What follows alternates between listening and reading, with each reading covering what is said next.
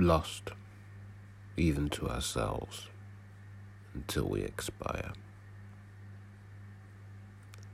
We court ourselves our entire lives. We're hardly getting to know ourselves and we disappear. The reality of that should hit home, but it doesn't. It never does. We wonder at ourselves, pity ourselves, and are let down by ourselves far more often than we would like to mention. But it's okay. We are only human, whatever that is. And so the mystery continues. We are never quite where we think we are when we look to try and find ourselves. And we are always the same, but somehow different. We can sit and stare all day and yet never really be there.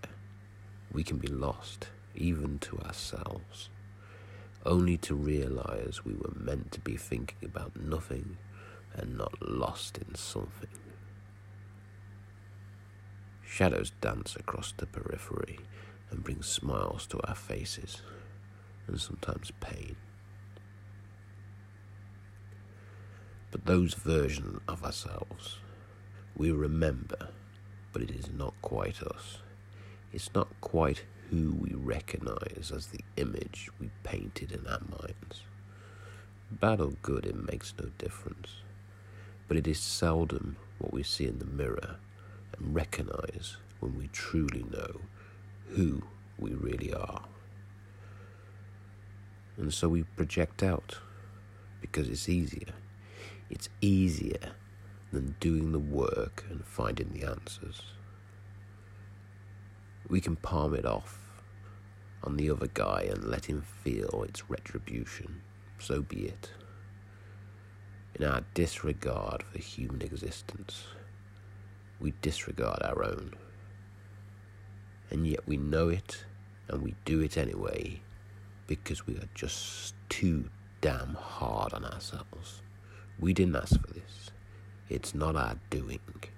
We are just trying to survive the game until we expire. So, we know so little by its end that we read it aloud. We search for meaning in the meaningless and pay over the odds for it. And it's mediocre at best. Back of the postcard, semi precious platitudes made up of a lack of any discernible integrity. But yet we buy into it because we've got to find something to take the edge off. We need to find meaning. They say that as you get older, you start to settle into yourself, and it's true.